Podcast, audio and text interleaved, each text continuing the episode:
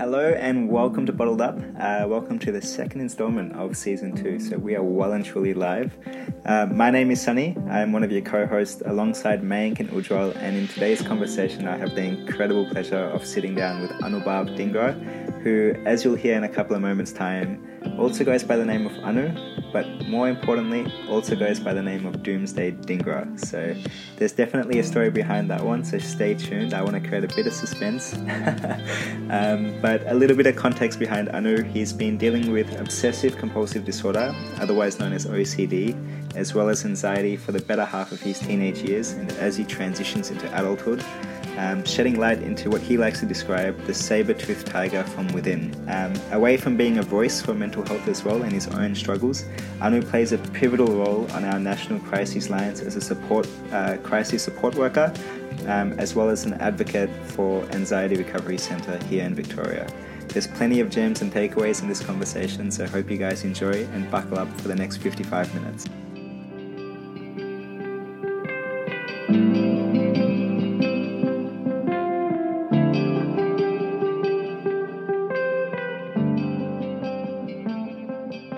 Psychologist, he yeah. um, he nicknamed me Doomsday Dhingra because I always, always, even now actually, I remind myself, oh, this is the doomsday part of me talking, um, because I always think about the worst case scenario. That's hmm. just how my brain hmm. rolls. Mm. Um, initially, it's obviously when you're experiencing it and you don't realize you're doing it, you yeah. feel really scared because mm. the brain is always coming up with these worst case scenarios and like, what if that happens? And then, mm. um, you know, you just mm. go down a spiral of unwanted thoughts and it just leads you astray really mm.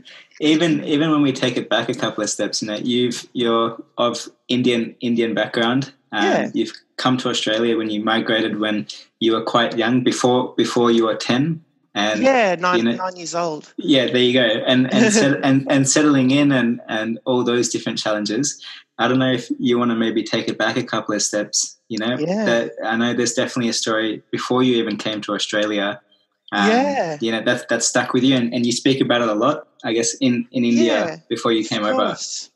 Um, so essentially, uh, obviously, I'm of Indian origin, but I'm an Australian citizen now. But um, so school has my sort of journey with mental health started in back in year two. It was I remember it very clearly, where I was um, traumatized at school by um, my teacher in India, where corporal pun- I think that's what they call it corporal punishment in schools are still well at that time I'm not sure about now uh, was quite strife. And I think um, the older generation of Australians uh, relate to that because in Australia ages ago that was allowed, but not in the recent past, thank God, um, because of the fact people realise that it you know, it creates that sense of trauma and it has long lasting effects on mental health. And so um, I think um, yeah, that's where it all started Absolutely. back in school in year two, where um, for no rhyme or reason, I was um, picked out out of a group and the whole class was mucking around. That's what you know children do mm. um, but i was that shy little kid and i guess the teachers saw vulnerability there and an ease of threat and um, uh, took advantage of that. Um, I'm just mindful of triggering uh, listeners, so I won't really go into what happened, but essentially, I was selected out and um, there was a bit of hitting there physically, um, name calling, and things like that. And it wasn't done you know in in a separate setting even in a separate setting for a child that's traumatic but it was done in front of my peers so um, and completely that, at random completely at random right. Uh, it was a random surprise test right. and um, because the class was sort of mucking around mm. um, she said oh look surprise test and it was on a topic that we hadn't even covered and right. when i look back it was something that we were we were going to touch on in year three of course, no one knew, um, mm. including myself, and I hadn't done anything. Look, my page right. was blank because I had no answers. I, I yeah. hadn't heard that. right. Um, so that was she used that um, against me, and um, yeah, that was that left me feeling, you know, shame, guilt, embarrassment in front of the whole class. And um, at that time, when I look back, it was, I didn't think it was that um, long lasting. I didn't realize it would be that long lasting. A, I'm a kid. Um, mm. And my both my brother and dad went to that school and had spoken about corporal punishment in their yeah. education. So for me, right. I thought, okay, this is normal. Mm. Um, but I think it was um, for me, it had um, just for some reason it had an underlying, you know, it mm. stuck with me. Mm. Um, but it didn't really come to surface till um, perhaps when I moved to Australia. But even then, it wasn't really. I didn't really think much of it. It's absolutely crazy to think, you know, in in a Western culture that that sort of stuff you'd be, at, you know, like that's that's frontline head news. Um, you know, people doing corporal punishment, especially teachers, like they'll be getting sentencings. Um, you know, complete. You know, they would be the opposite end of that shame. You know, why? As if you ever yeah. laid a hand. And and you know, when you look back at like you know Asian culture, it's like this yeah. is the method of putting you in line, putting you in order. I am the power authority. Yeah, and it's interesting you bring up authority because what that meant was. Um, I it, it's still you know authority figures, um, not yeah police obviously, but I don't do anything illegal. Mm. But even mm. authority figures in the sense of you know um, family elders or um, you know colleagues and people at work or senior colleagues who not necessarily my direct reports or mm. uh, people I report to sort of bring up those feelings of shame, embarrassment, um, fear, um, which when I look back now and after years of therapy, I can link back to that um, that moment in primary school uh, right. back in India. So and and it's almost like this pent up you know trauma that's that's existed within you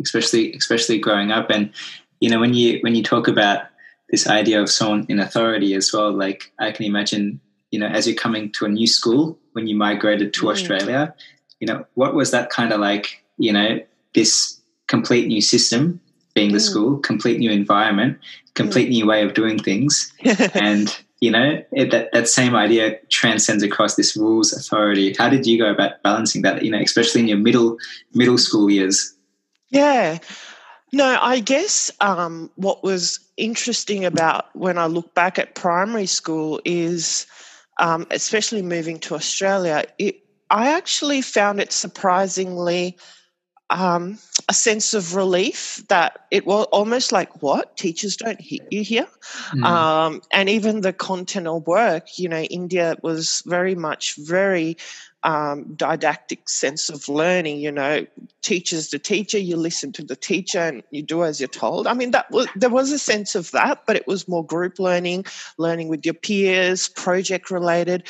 So for me, it was like, oh my god! So I don't have homework, um, and I don't need to do an exam in year three. That's you know. Um, so for me, that was a sense of relief, but I guess, like with any school, and when you come into middle of a cohort where they have established friendships from primary school, coming into year year four, um, where there are those established um, uh, friendship groups, um, that was challenging because you're a kid and you don't know. Like I look back now and can say, oh, people had established relationships and mm. friendships, but at the moment, like, why aren't people being friends with me?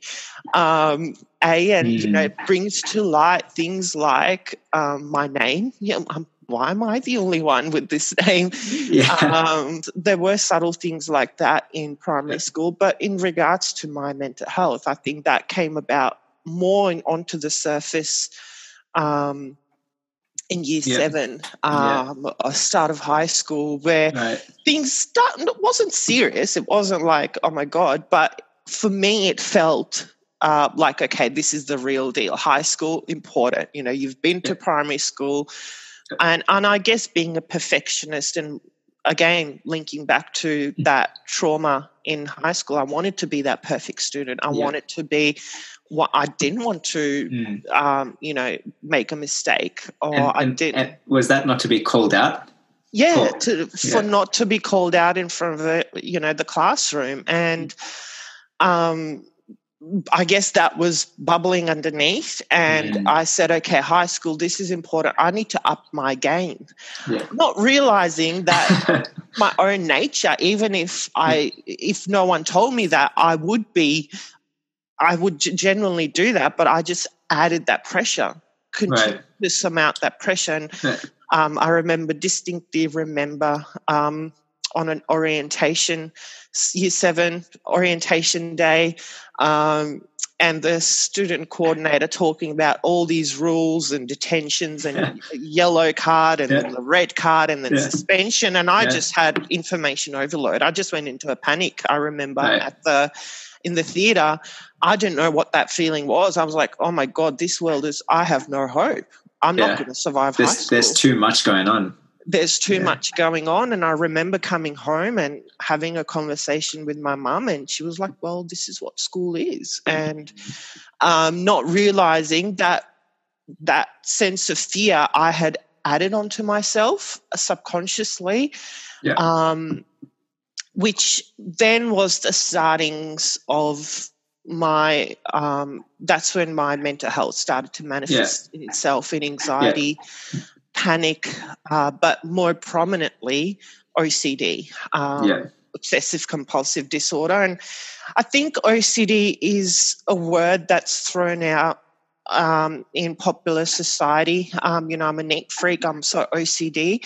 But I want to reduce, that, uh, you know, m- my goal is by saying that you're minimizing the people people's experience who actually have OCD, who have Absolutely. been diagnosed with obsessive compulsive disorder. Um, for me, at that time, it was being a student, and it was not my, the fear that was driving my obsessive compulsive or uh, obsessive thoughts were. Um, you know, I didn't want to be called out in front of the teacher. I didn't want to be the bad student. And that again fed into my perfectionism, wanting to be perfect at everything. Um, some people who are perfectionists will have, you know, thought blocks. So where they'll just take a step back. It's like, if I can't do anything perfect, I won't do it at all. Whereas right. to me, it just went into overdrive where I was just putting this added pressure of doing everything correctly. Um, and, you know, I distinctly remember, you know, I would check with my teachers multiple times. So, what was homework again today? Mm. Um, what was the homework at the end of the class? And you know, the teacher would get frustrated, and I was like, and but they realized that I was coming. You know, they didn't realize that I had OCD, but they also yeah. I didn't realize I had OCD. Yeah. yeah. Um, and they just thought that I was being a really good student. Um, and similarly, when I would take these analogies back to my mum and dad, they were just thinking, oh my God, he's a really good student. He's so yeah. on top of everything, conscientious. Yeah. Yeah. And, but my fear was I wanted to have everything in my bag just in case I didn't miss the wrong textbook. So right. I would check the locker sometimes. Mm it started as 10 times and as my years grew it went to 50 60 70 times and i look back now and i can talk about it like this but they were those 70 times where i was um, checking they were hell because every right. time i would shut the locker it was like but have i missed anything are we sure right. like and everybody gets these thoughts like have mm. i missed it have i checked it but in mm. ocd that cycle doesn't stop that right. doubt is everlasting and I, it would be to a point where I've checked my locker 70, 80 times and I've missed my bus. Mm. Um, and I've had to sort of say to my parents, they, they were both working parents, that, well, I missed my bus because of a class. And they just thought that I was a really conscientious student. Again, right. he stood back, he missed his bus. So I would be at school to six o'clock, you know, waiting for my parents to finish work and pick me up from um, from school. Right. Did they ever did, did they ever did they ever ask, you know, like were you just were you just sticking back at class or were you just sticking around or did you ever tell them that, you know, you were checking the locker, you know, 60, 70 times or was there some sort of fear also there? There was a shame and guilt there. Um, gotcha. and a lot of people with OCD um, don't tell that. So my Mm. parents didn't even knew that I was checking. Uh, My Right. teachers didn't knew. I would be very strategic at school. I wouldn't. ch- I wouldn't check my locker in front of my peers. It was a lot of. There was a lot of shame with that as well. right. Um, that was at school, and at the end of the Mm. day, you know, it's, coming home was another kettle of fish. You know, Mm. I would. I would do my homework as any kid would do, but then I didn't have any free time because the next part of my evening after doing homework was eating dinner and then Right. checking whether I've done my homework, checking whether I've got everything ready for my uniform tomorrow. Because if you miss a uniform, if you don't get that correctly, um, you get detention. And the yellow card's going to come out as well. Exactly. So that fear was driving that behavior. So when I look back, in some ways, it was very tumultuous. School, after school was hell. Um, during school, I was almost in a way relaxed because it was Yeah. like, okay, my first class, nothing's happened, and all this fear, all the Mm. doomsday stuff that I had created within my mind Yeah. hasn't happened. Right. But then comes end of day. And that just went through that. So if you take that, that's just an in, insight into one day. That was having happening all through year seven, all through year eight, all through year nine. Start of holidays, perfect. I'm this happy kid, you know, excited, like any other kid. Every who doesn't want end of school? But Mm. one week into the holidays, I've still got one week left, and here here comes that doomsday Right. part of me coming, Right. and he comes like a saber toothed tiger. Right. Um, he builds Saber up, tooth tiger. yeah, those, that prehistoric tiger who's this Mm. enormous giant. Um, that's what I describe my thoughts back then as. It was. Right. It felt very real. It felt like the tiger was in the room, and it's. I'm going to die because of the Mm. tiger. Mm. Um, and that checking, you know, did I get any homework? Some some holidays we wouldn't get any homework, but I would check. I'm like, are you, um, are you sure you've not missed it? Um, I would check through my diary, tick everything. My diary w- we used to have. I used to triple check my diary every time I would check my diary, and I would check my diary 50, 60 times. So 50, Mm. 60 times three, I don't, I'm not very good at mathematics. Yeah. Yeah. That's a shitload amount of checking. yeah. Yeah. Um, and again, do it very silently, very, Mhm. you know, look look like I'm plodding around the house, being Mhm. really conscientious, open my Mhm. bag, looking at these books.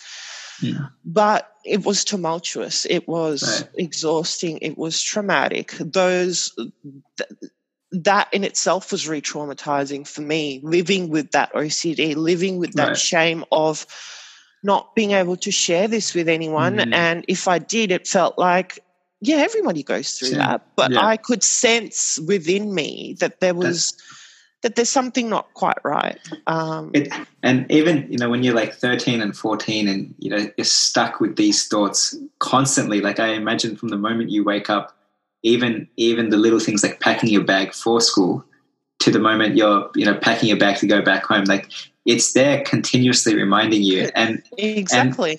and and for every for every obsession there's a compulsion and, and for you exactly. and for you the obsession was definitely making sure you know this authority you know Mm. that they were satisfied that they weren't there barking at you there were no yellow cards there was no detention and and, and every little look i'm human. Um, everyone's human. And Yeah. you do slip up every now and then. And every now and then the teacher would would and to be honest when i look back the, those the, the teacher getting um, sort of wasn't that bad but that those incidents where the te- the teachers have called you out in some way it would Mhm. feed into that beha- those behaviors a lot more yeah so in the moment, in that moment when the teacher's called you, out, it doesn't seem that big, but Yeah. when you're at home and those thoughts are loud, you Yeah. look at that experience and you go, "No, I don't ever want that to happen either." So, gotcha.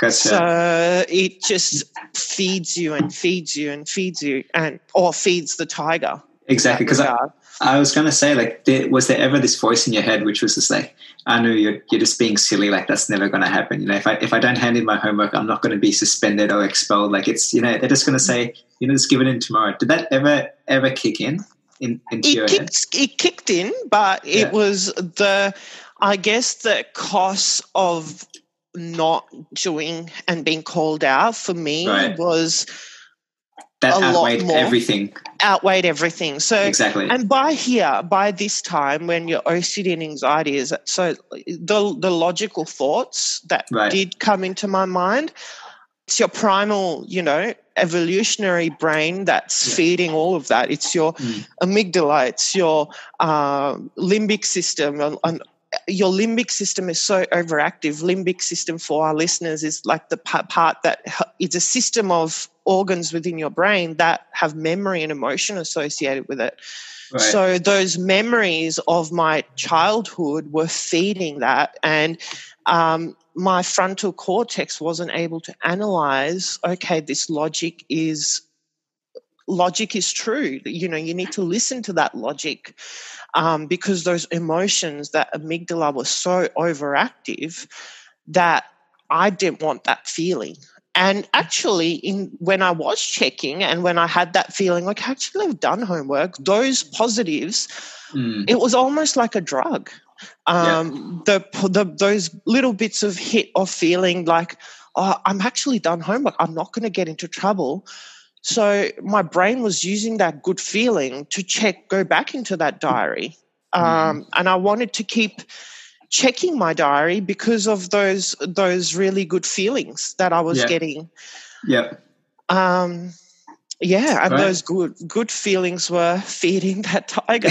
yeah, there's because now even I guess you know now in hindsight you know that it's OCD and you know exactly you know you're able to connect the dots looking back you know as mm. as they say. But in in that moment, how did you seek the help that mm. you know you mm. finally got? Was that was there sort of this turning point where you're just like you know this is getting out of control? I need it. I need to see someone otherwise i'm going to lose lose my head or was it you know your your parents catching you checking your diary 50 times actually it was surprising my parents saw that but they just thought you know this is a very again very conscientious student but a turning point would, was me for me was um, by this time by year nine my uh, suicidal thoughts were were pretty much quite strong. Um, right.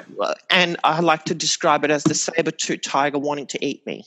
Um, yeah. Because that's how it felt, um, and I was like, "Well, if I'm, this this is getting out of hand, the fact that I'm thinking about and this is where the logic brain was sort of you know came in for a moment yeah. it's like if going to school is you know, going to make me kill myself. Where have I actually come? What is mm. what has happened to me? Mm. You know, um, and I remember distinctly having a conversation with my mum actually, and saying, "Look," and I was in tears because just a minute ago I was thinking of killing myself, and yeah. here I am uh, talking to mum and saying, "Look, yeah. I need help."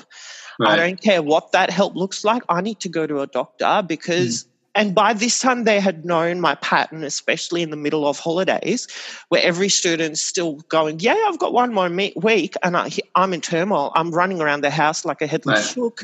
Right. Um, I'm an emotional wreck. So by this time, they had known the pattern of what was happening. So they said, Look, yeah, um, it doesn't hurt. We'll go to the doctor. And um, that's where that turning point started, where I, and I'm when I look back, I'm very lucky to have a very good GP because um, there are a lot of people out there who have GPs, but their GPs are not trained in mental health. You know, they've right. done basic or understand, but perhaps their referrals, because they obviously haven't gone and seek therapy with their referrals, yeah. they don't know how those psychologists are. Yeah. Um, so I was very lucky um, that I had um, a good GP, but therapy was hard as well. I right. won't lie, uh, because that by then, sorry, even, even, even, before that, you know, like just talking to your mum about it. How how did yeah. that feel? Because you know, I guess we're quite fortunate to have you know quite understanding parents? Oh, very, very, um, very lucky to have understanding parents. You know, I think uh, with anyone, that support network around you when you don't have that these feelings become even more powerful right. and sadly um, that saber-tooth tiger does eat people yeah. um, but it becomes a man-eating tiger.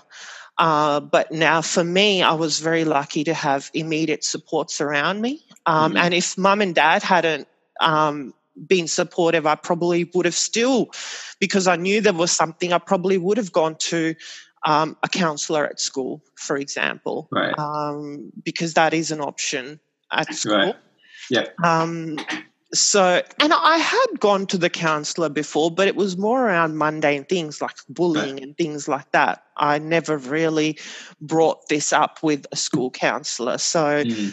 um, uh, yes, so yeah. having those supported parents meant oh the the world. Um, because I know definitely, at least for myself, you know, I I'm go, I've grown up in an Indian household. I have you know South Asian parents, and mm. with that, there's definitely certain ideologies that exist. There's there's certain expectations. There's certain um, mm. you know there's certain perceptions of how a son and, and daughter should be.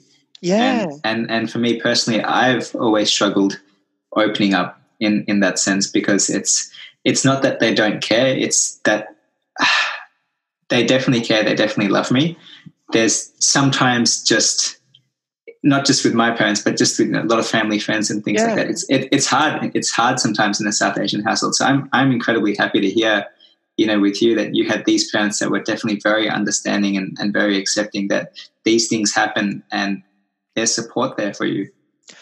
No, hundred percent. And look, I won't lie. That initial conversation, I did not um, a lot of doubts coming mm. from a South Asian culture where when you look at things that are happening back in the home country where to a certain degree mental health is becoming more recognized but back then it was still there was still stigma around that you know? Exactly. Um, uh, stigma or underlying stigma like oh no you're not that bad. Um, mm. you're not that crazy. You're not crazy.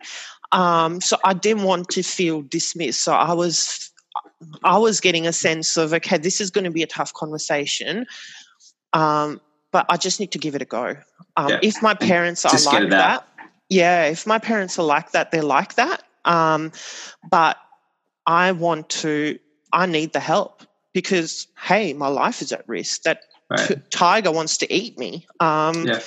So before then, the tiger was just growing. Like I said, it was just, mm. um, I was still feeding yeah. that tiger. Mm. Um, so, you know, it was, yeah. it was a tough, tough experience. And, and so you ended up, you know, seeking and, and seeing someone about this. What was that like? Because I know definitely, I remember when we were speaking actually a couple mm. of weeks ago and, and you were mentioning to me you know, there was someone you knew that had seen a psychologist, I think 96 times or, or 97 yeah. times, some, some ridiculous amount of times, but they didn't give up at all. Like they continued trying to see people, knowing that it's not me, it's just that connection, that energy that I need with someone. Yeah, exactly.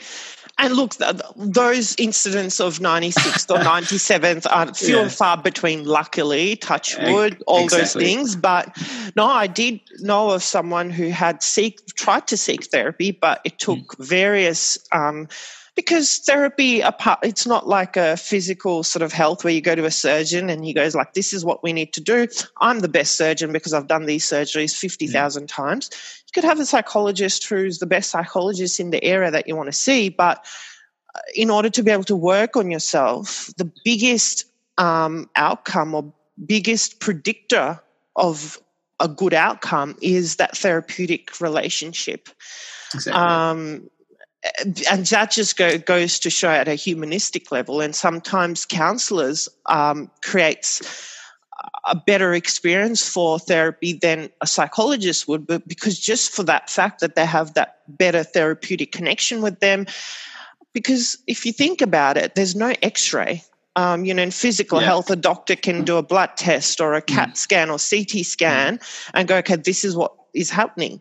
But with mm. mental health, we are sort of our own x ray, we are our own blood test. There's no blood test right. out there. So, unless mm. we feel ready to share our deepest, darkest demons with someone, mm. they won't know exactly what's going on with them. So, you need mm. to be, put, and that's hard being vulnerable with a stranger, being mm. able to share your deepest, darkest demons, which create that sense of shame that you don't want to share with anyone in order to share that with someone it takes a it takes strength resilience mm. but it also means that the therapist is creating that safe space for right. you to be able to do that mm. um, and there are some people who are naturally good at that other people struggle with that not for no fault of their own and look someone that i might connect with you might go what are you talking about that person was really bad yeah. Um, for no reason it's just that exactly. connection's not there right. so um, I was very lucky to A, have a good GP, B, have a really good psychologist. But even before I saw a psychologist, it was having a really good uh, child psychiatrist that my parents t- took me to. Yeah. Um, and what actually turned out was there was a medical imbalance, there was a chemical right. imbalance that needed mm. to be sort of um, looked at um, in order for me to even consider therapy. Right and and so how how was that you know obviously you know you've you've taken that big i guess not a big leap but you you know you've taken that step forward and you know i i need the help that all the help that i can get mm.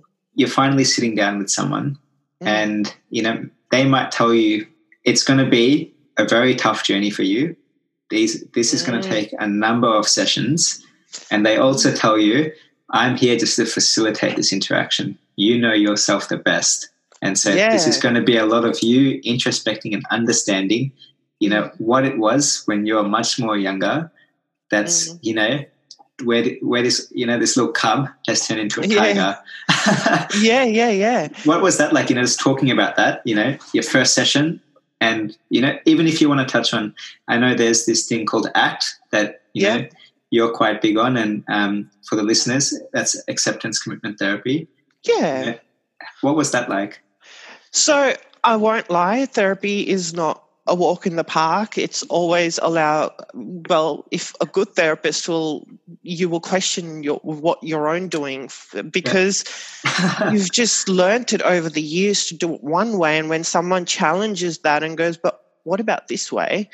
And when you challenge yourself, it, it it hits hard um, because you're tackling those deep dark secrets and it's yeah. not going to be easy talking about those. So for me, I was lucky. My psychologist said, Look, I don't have a magic wand. And he was open and honest, and I thank yeah. him for that even today. Yeah. Um, because I realized going into therapy that there was no magic pill. I need to put in that work because, in some way or the other, not to put myself down, circumstances have led me to this path. So um, that wasn't easy, but I think the turning point for me in terms of recovery was acceptance and commitment therapy, where um, because of my trauma, that connected with me. And it wasn't acceptance commitment therapy on its own, it was linked with CBT, which is cognitive behavioral therapy. They right. went hand in hand. Yeah. Um, and uh, acceptance came first that okay the trauma happened it was acknowledging that it wasn't about dismissing my trauma it wasn't about forgiving what's happened or forgetting what's happened it was like okay this has happened um, and knowing that and someone acknowledging that allowed me to then challenge my thoughts and mm. allowed me to then go, okay, that happened and that's why I'm doing this now. So maybe I need to just be aware of where these current patterns stem back to. Um, and that was a big turning point. And I actually took, uh, when I look back, I'm very proud of myself because by this, I had actually been, uh, by Medicare, you get 10 sessions per year. So I had two mm. years of therapy and each time CBT. And I, the third time, so for the next 30, next 10 sessions, so the, it's the start of my 30, 30 sessions of therapy, mm. I went to my psychologist and said, look, the CBT is working great. When I'm in therapy with you, I'm able to challenge those and things like that. Yeah. But it's been six months now since I've seen you, and every time I'm out of therapy, I find myself back. It's like I'm having Panadol, but the pain, the underlying pain doesn't go away. Right. And that that conversation mm. allowed him to change his tact. He's like, oh, okay, there might be something deeper going on. Let's mm. change, let me change my strategy. Are you willing to change that strategy with me? And by then I was like, yeah, I'm happy with anything.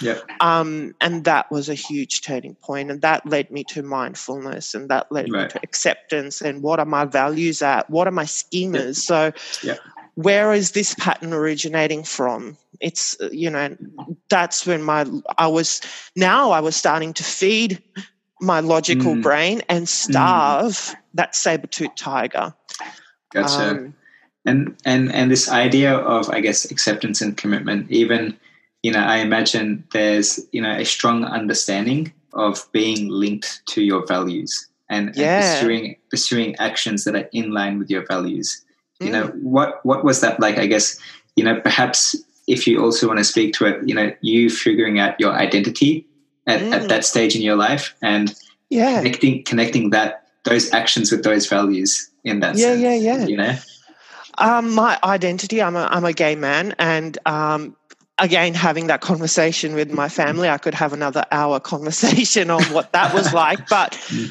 i'm lucky lucky very lucky that i have supportive parents and that conversation went down well um, but i also was prepared for the worst case scenario because as my nickname, as my psychologist calls me, I'm Doomsday Dhingra. Um, and I was very well prepared for the worst case scenario. But lucky enough, my parents were very supportive. They loved me. I still love them. Touch wood. Um, but it allowed me to look at my values. It uh, I, it allowed me to say what's important to me. Um, I want to be. I want to help people. I want to. Uh, you know, that was my underlying goal. And then I looked back at what I was doing. I was like, "Am I helping people?" And mm. I'm like, "Yes." Well, I'm working to help people.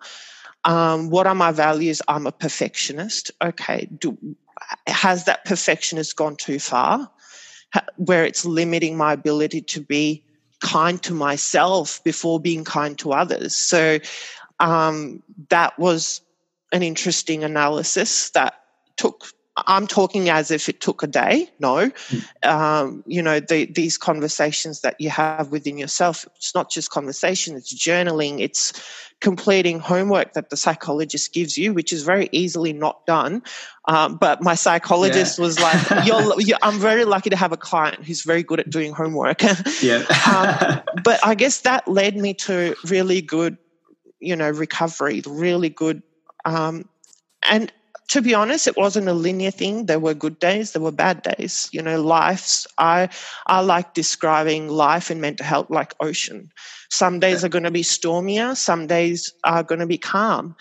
Um, but it's about being prepared for that stormy weather. And I now had a surfboard or I had a lifeboat where I could mm. sit in mm. when the weather is stormy. Um, whereas previously, those big storms, I would drown. I would be like, "Oh shit! Yeah. There's a massive yeah. wave coming towards me." Yeah. I have no, and then before you know it, you're in the, you're in the middle of a whirlpool or a rip mm. that's taking you in the middle of the sea, and you can't mm. even see the shoreline. You're like, "Oh my god, I'm in no man's land."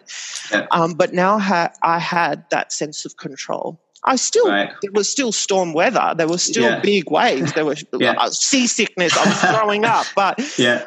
I didn't. I didn't go into a whirlpool. I still mm. had con- that sense of control. And when that right. control is taken away from you, which was not there before, you feel a lot worse. Mm. I, I did um I did promise the listeners that we'll be getting analogies and we we it took a while. there's been no shortage of analogies in the last couple of minutes there. um, uh, no, yeah, but, and, yeah. and, that that leads very nicely into what helps me even now. It's mindfulness. Mm, exactly. Um, it helps me ride the waves. I don't get drowned. I don't mm-hmm. drown. Um, mm. I still have those moments, but I acknowledge right. that that's happening. Right. Um, there's a sense of letting go. Um, letting go and acceptance is a big part of mindfulness. Right. Um, and a great analogy is you need to breathe out in order to take a breath, breath in. I mm-hmm. was holding that breath. Yeah, I was hold, clinging on to ideas. And not letting go. What that right. meant was I was unknowingly feeding the saber tooth tiger. But what I had right. to do was letting go meant mm. I could now, in a positive way, starve the saber tooth tiger. Yeah. Yeah. Um, and that saber-tooth tiger still exists, but it's more like a kitten now. It's sort of like mm. a small kitten that just runs around the house like a headless chook every now and yeah. then. It comes up and goes, "What are you doing?" And I'm like, "Go, get away! You know, yeah. you're annoying little shit. You know, go away." Yeah. Um, and those right. thoughts still happen, but I'm able to. I have. I have control over them now. I mm. control mm. them, but previously they controlled me, mm. um, which which is a good thing, I think. I, often people go into therapy thinking that my thoughts are going to completely go away. Absolutely. But that's like saying, I don't want my brain to think. That's what the mm. brain is designed to do. You know, it's. Right. It's doing its job, which is great, um, but mm. um, that's actually a really interesting point because it's meditation isn't you know meditation and mindfulness, I guess, isn't about creating. In in a sense, it is, but in a way, it's not about like com- like creating a blank canvas. You should have no thoughts because that's not how we're designed to think. And it actually, this reminded me of you know when I sat down um, with another guest, so Stefano Gunawan, who came on, and he hmm. he brought up this term called uh, anicca, and anicca oh. is this Sanskrit word which is linked to Buddhism as well, which is oh. this idea that everything is temporary. There's yes. there, there's impermanence oh. in everything, and is is that something that you know oh, you keep oh, reminding you? yeah, I can see you're excited. I'm so excited, and that again, um, the Buddhist culture really resonates with me. And I went to hmm. Bhutan and Tibet, walking oh, through right. some monasteries, and I did not know that. Um, and that that's why mindfulness really connects with me. I didn't realize that mindfulness had Buddhist roots in it. It was actually mm. Jon Kabat-Zinn who's the founder of mindfulness, and he spent years in a in a in a in Buddhist monasteries looking at monks, and they're like, oh well, they experience stress in their lives. It's not like they have that blank canvas, but what is it that they're doing? So he was instrumental in bringing uh, some principles from Buddhism to mainstream yeah. medicine and go. Right and that's why a lot of people like it. It doesn't have any religious affiliation. So you don't mm. have to be a Christian, you don't have to follow a Buddhist faith or a Hindu faith to follow this. And it's so widely accessible. Like mm. if you mm. look back now, look at mindfulness now, it's so widely used as a term, mm. uh, which is good. I think it's it needs to be, but oh, letting go and the sense of temporariness I had to realize that, you know, mm. some of my thoughts, you know, thoughts still happen, but they will come and go. They'll be good, right. bad, and the ugly. It's about yeah. riding the storm, not just focusing on the bad. And by mm. focusing it, you're unknowingly just then those thoughts exist. Mm. You don't notice then the good and the neutral ones. So there's like a there's like a sense of um like enlightenment when you understand that when you are going through, you know, perhaps not the best situation, a shit situation, a situation is what they call it as well. Yeah. Like that, this too will pass, um, yes. and and it's just a matter of observing it. And in the moment, you kind of get into this fight or flight mode. You know, will yeah. this actually pass? And and that does happen. I know I've I've certainly been there, and I can hear through your story, you've definitely been there as well. Um, is there is there something in particular, you know, when you do mindfulness that you remind yourself? Is is it that impermanence piece? Um, what I do, a, it's impermanence, but I also um, I like looking at it from a scientific point of view as well, yeah. and that helps my, feed my logical brain. And a fight or flight response is emotional, you feel it, mm. but it's also a biological response. Your body is preparing for that saber tooth tiger to run for you. Right. Um, but biologically, your body cannot sustain that level of fight or flight response for a long time. So after mm. a while, your the stress, uh, the cortisol levels, which is a stress hormone, will eventually taper off. Mm. Um, so knowing that helps me deal with the impermanence and go, look, this too shall pass. You know, it seems yeah. more, you know, that saying, it just sounds like, okay, people are saying that. But when yeah. I look at it scientifically, I, it makes sense. It goes, okay, right. well, the, the, adrenal gland cannot release that cortisol forever. You know, yeah. it releases it in mm. bursts and sometimes in big bursts to prepare mm. you for that, but it won't just keep releasing it every now and then. Mm. Um, and for some people that threshold is low. So i you know even now i have a very small startled response. So if someone was to walk into this room now i'd be like oh who's that? But then i realize oh okay i'm just in my own home. Obviously mm. you know people are going to walk in and out. So yeah. Yeah. Now that's actually very fascinating you bring that up because even even when we think of ocd it's it's this idea of this low serotonin like when we think of the neurochemistry and i know we were just talking about a moment ago about you know the, the gut brain the gut brain yeah, axes yeah. and and that you know that serotonin that that that level of you know elatedness and happiness um, yeah. There's, there's, actually a lot that's you know and i guess going back a back a moment because you know i'm not too sure if if it was in your situation as well but they they speak that you know it's a combination of SSRIs, you know, like yeah, yeah, as as well as talk therapy that yeah. you know that really helps. So what you know, I guess yeah, what was that like for you? You know, um, so SSRI essentially for um, for listeners is ser- selective serotonin reuptake inhibitors. So what it does is um, it releases a molecule with which allows the serotonin, whatever there is in in the in the body, to stay in the neural synapses for longer, which means that it has time to connect onto the relevant pathways to then create those feelings of serotonin being in the body. Um, so that allow for some scientific reason, the SSRIs are used for depression, but mm. for some reason it works for OCD too because of mm. that imbalance.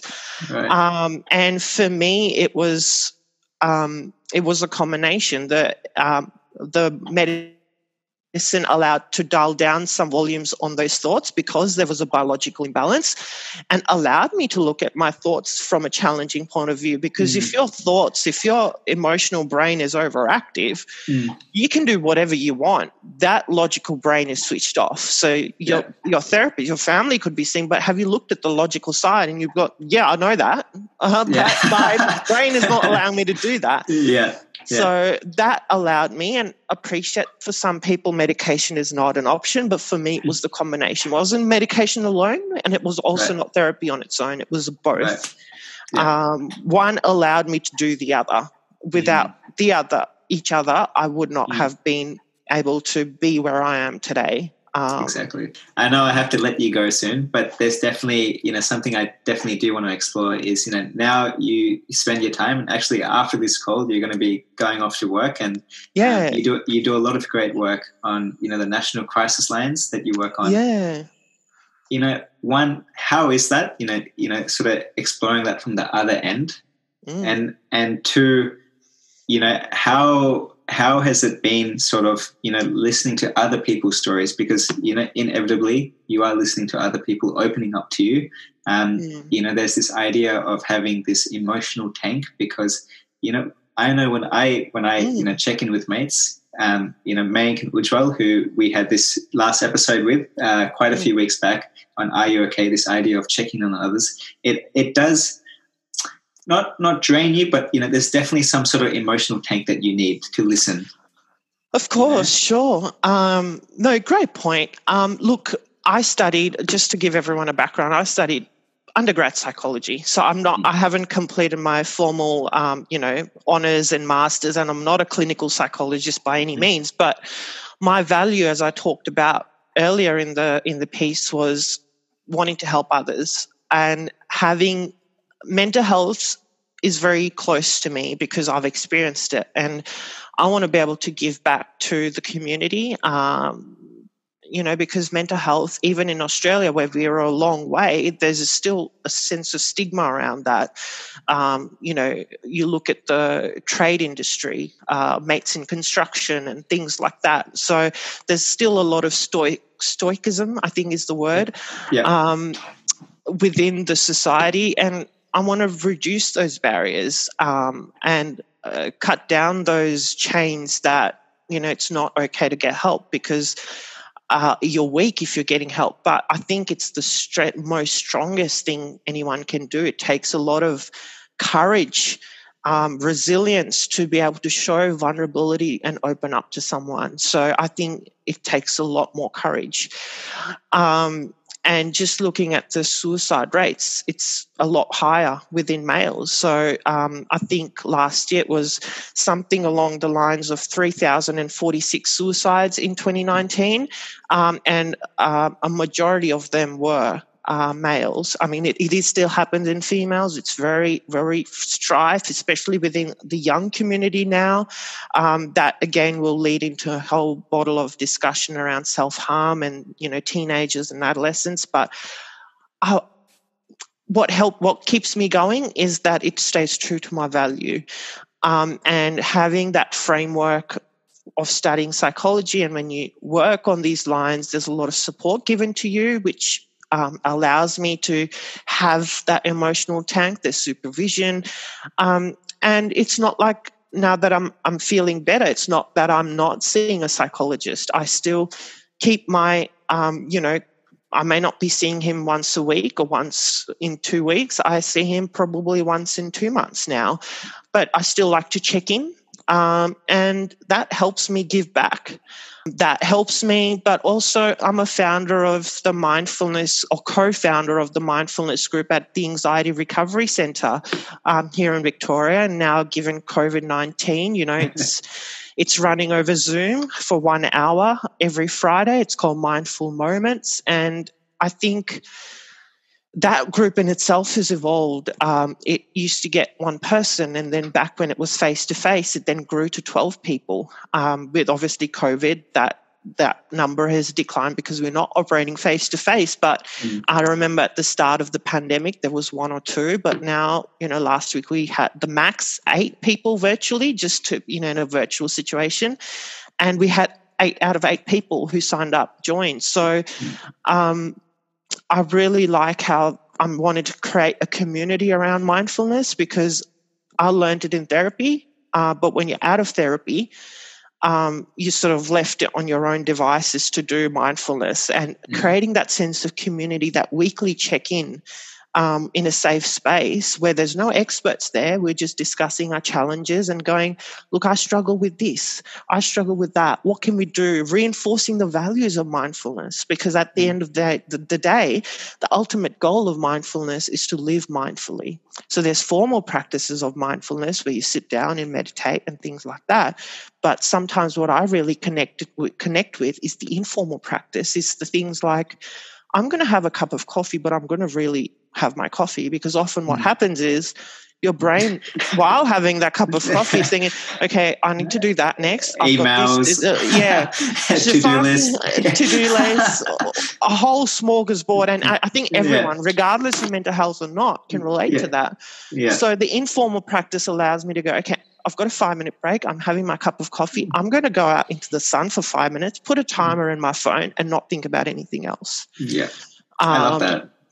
I really and it's that. those five minutes, you know, and we're so hard on ourselves. Oh my God, I didn't mm. do my meditation today. But you did the five minutes of informal practice. Being kind mm. to yourself, self compassion.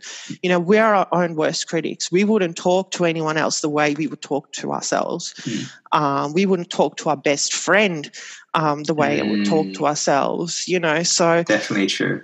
Um, and that kindness starts with myself. Um, and again, linking back to acceptance, commitment therapy, and all of that, you know, all starts within. I can't help myself. How can I help others? Mm. That's my that's my goal. So I love that there's there's not much I can add to that. That was very poetic, um, and and we do have to say thanks to Nick, yeah. Nick Sachdev, who's put us in touch. Oh, of course, uh, yeah, Nick Sachdev. He's been a um, family friend um, since, and his family have been family friends since. Mm you know, um, we moved to Australia pretty much. Yeah. And even when we were considering Australia as a destination, we came mm. and, you know, spend time with them. So, no, um, definitely. For the, for the, listeners that are listening, um, Anu and I have actually never met in person. So we, we no. actually got, we got put in touch through a group chat uh, to Nick. So, you know, there's, I think there's a bigger message out there. You know, during lockdown, you can definitely meet um, of course. Plenty, of people definitely stay connected. I think that's like we're we're definitely I think we definitely have to celebrate after lockdown. You know, oh, us 100%. three. yes, and if you are struggling to connect with other people, you know, Anxiety Recovery Centre has a lot of free support groups, virtual groups that you can register for free and you know talk about these you know connect with other people who are experiencing what you're experiencing. So i definitely you know i know it helped me back in the day and um, i'm sure other people will relate to that as well. So i'll send you those details sunny whenever you need that. And um, yeah. Uh, cool. Well without further ado thank you for coming on man. It, it was a no pleasure. worries. Um, this is sunny signing off Thank you, Sunny. This is Anu signing off over and out.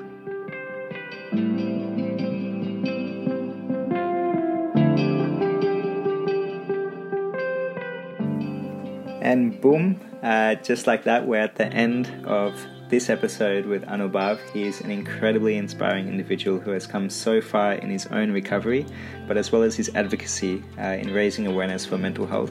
As promised, uh, all these details are below. Uh, we'll put them in the show notes below uh, his Instagram handle, um, as well as some information about the Anxiety Recovery Centre here in Victoria. As for next week, uh, we'll actually be taking a break uh, from the mic. So, Ujwal, Mayank, and myself will be taking a break up until mid January. So we want to wish you guys all a happy summer and a Merry Christmas and a Happy New Year. Um, there's going to be some exciting times, especially for those Victorians, uh, getting out, uh, out and about, and, and seeing family and friends. So have a wonderful time. Um, we certainly will be having a wonderful time as well. But until then, uh, stay tuned. We'll still be posting on our Instagram and doing other little bits and pieces. And we have an incredible lineup uh, to kickstart us in mid January, I would say. Um, so until then, stay safe and stay well, and see you guys on the flip side.